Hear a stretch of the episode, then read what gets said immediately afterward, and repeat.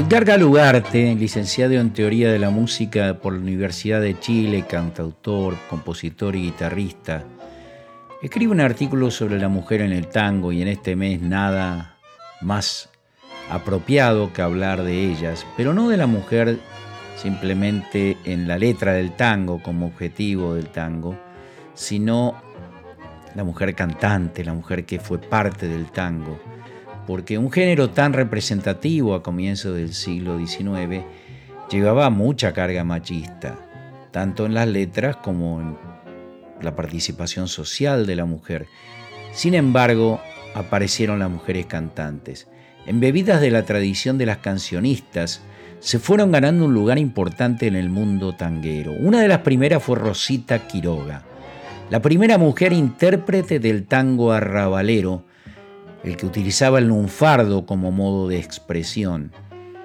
Rosita había nacido en 1896, en 1923 grabó Siempre Criolla, su primer tema, en 1924 La Tipa, su primer tango, dueña de una voz ligera de mezzosoprano, conquistó el cariño del público y también el interés de los más destacados compositores, como por ejemplo Enrique Cadícamo.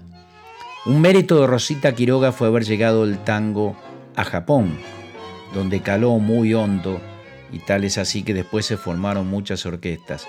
Vamos a escuchar a Rosita Quiroga en este tango escrito por Roberto Goyeneche, el tío del polaco Goyeneche, de mi barrio, escrito en 1923.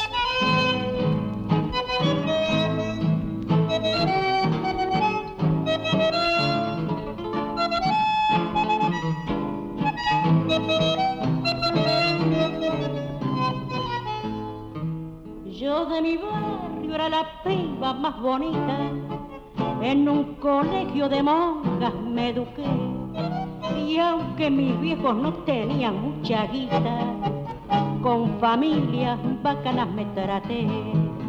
Y por culpa de ese trato abacanado, ser niña bien fue mi única ilusión. Y olvidando por completo mi pasado, un magnate le entregué mi corazón. Por su porte y su trato distinguido, por las cosas que me mintió al oído. No creí que pudiese ser malvado un muchacho tan correcto y educado.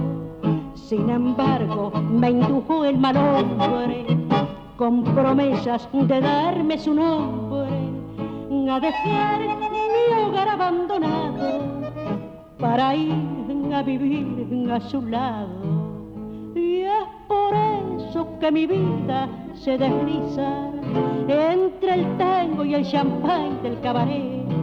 Mi dolor se confunde en mi sonrisa porque a reír mi dolor me acostumbré. Y si encuentro algún notario que pretenda por el oro mis amores conseguir, yo lo dejo sin ni un cobre pa' que aprenda y me paguen lo que aquel me hizo sufrir. Entre las luces de mil colores y la alegría del cabaret, vendo caricias y vendo amores para olvidar aquel que se fue.